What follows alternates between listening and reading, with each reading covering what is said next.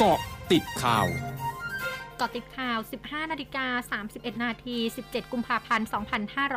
2565 คุณหญิงสุดารัตน์เกยุราพันธ์ประธานพักไทยสร้างไทยนำคาราวานสร้างไทย 77 จังหวัดลงพื้นที่ตลาดบ้านดูใหม่อำเภอเมืองจังหวัดอุบลราชธานี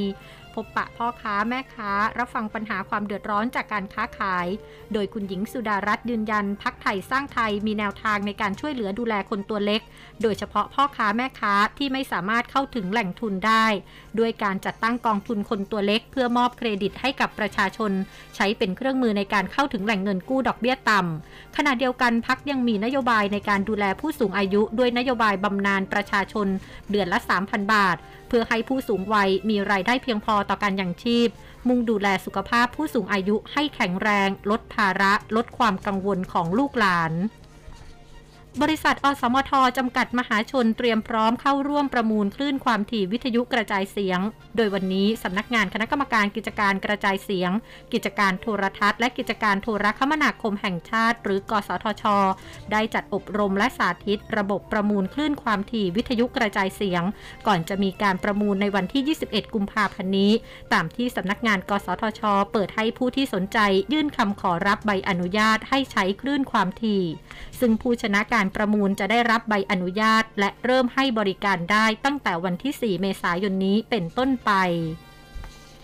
นายมนสิทธิ์ไพศาลธนวัฒน์ผู้ว่าราชการจังหวัดหนองคายเผย จังหวัดหนองคายยังคงพบผู้ติดเชื้อโควิด -19 อย่างต่อเนื่อง โดยทางจังหวัดได้มีการเฝ้าระวังเตรียมพร้อมรับมืออย่างเคร่งครัด โดยได้เน้นย้ำให้มีการตรวจ ATK เชิงรุก มุ่งเน้นไปที่การจัดงานต่างๆ ในพื้นที่อาทิงานบุญหรืองานศพ ต้องมีการแจ้งให้เจ้าหน้าที่ลงพื้นที่เข้าไปสำรวจตรวจคัดกรองโรคโควิด -19 อย่างเข้มงวด เพื่อป้องกันการระบาดเป็นวงกว้าง ซึ่งประชาชนให้ความร่วมมือในการปฏิบัติตามหลักสาธารณสุขอย่างเต็มที่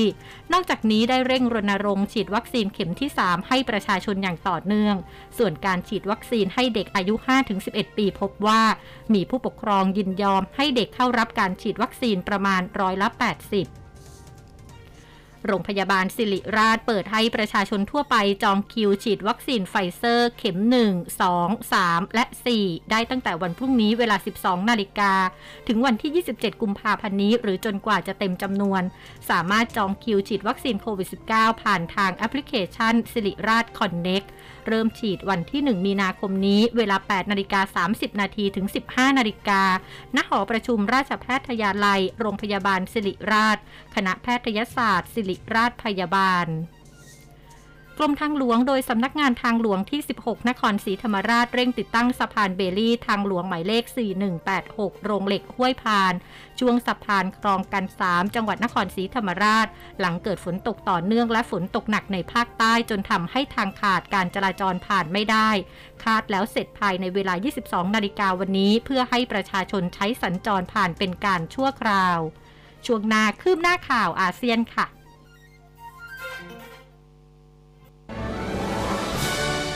ร้อยจุดห้าคืบหน้าอาเซียน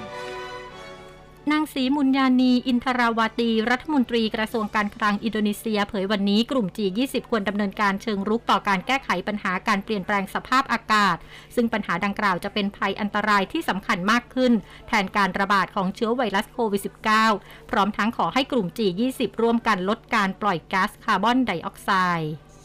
ปลัดกระทรวงสาธารณสุขฟิลิปปินส์เผยวันนี้ รัฐบาลฟิลิปปินส์จะเปลี่ยนผ่านเข้าสู่วิถีใหม่ หรือการเฝ้าระวังระดับหนึ่งอย่างช้าๆ โดยการสวมหน้ากากอนามัยจะเป็นสิ่งสุดท้ายในการเปลี่ยนผ่านดังกล่าว ขณะที่ข้อมูลของกระทรวงสาธารณสุขระบุว่า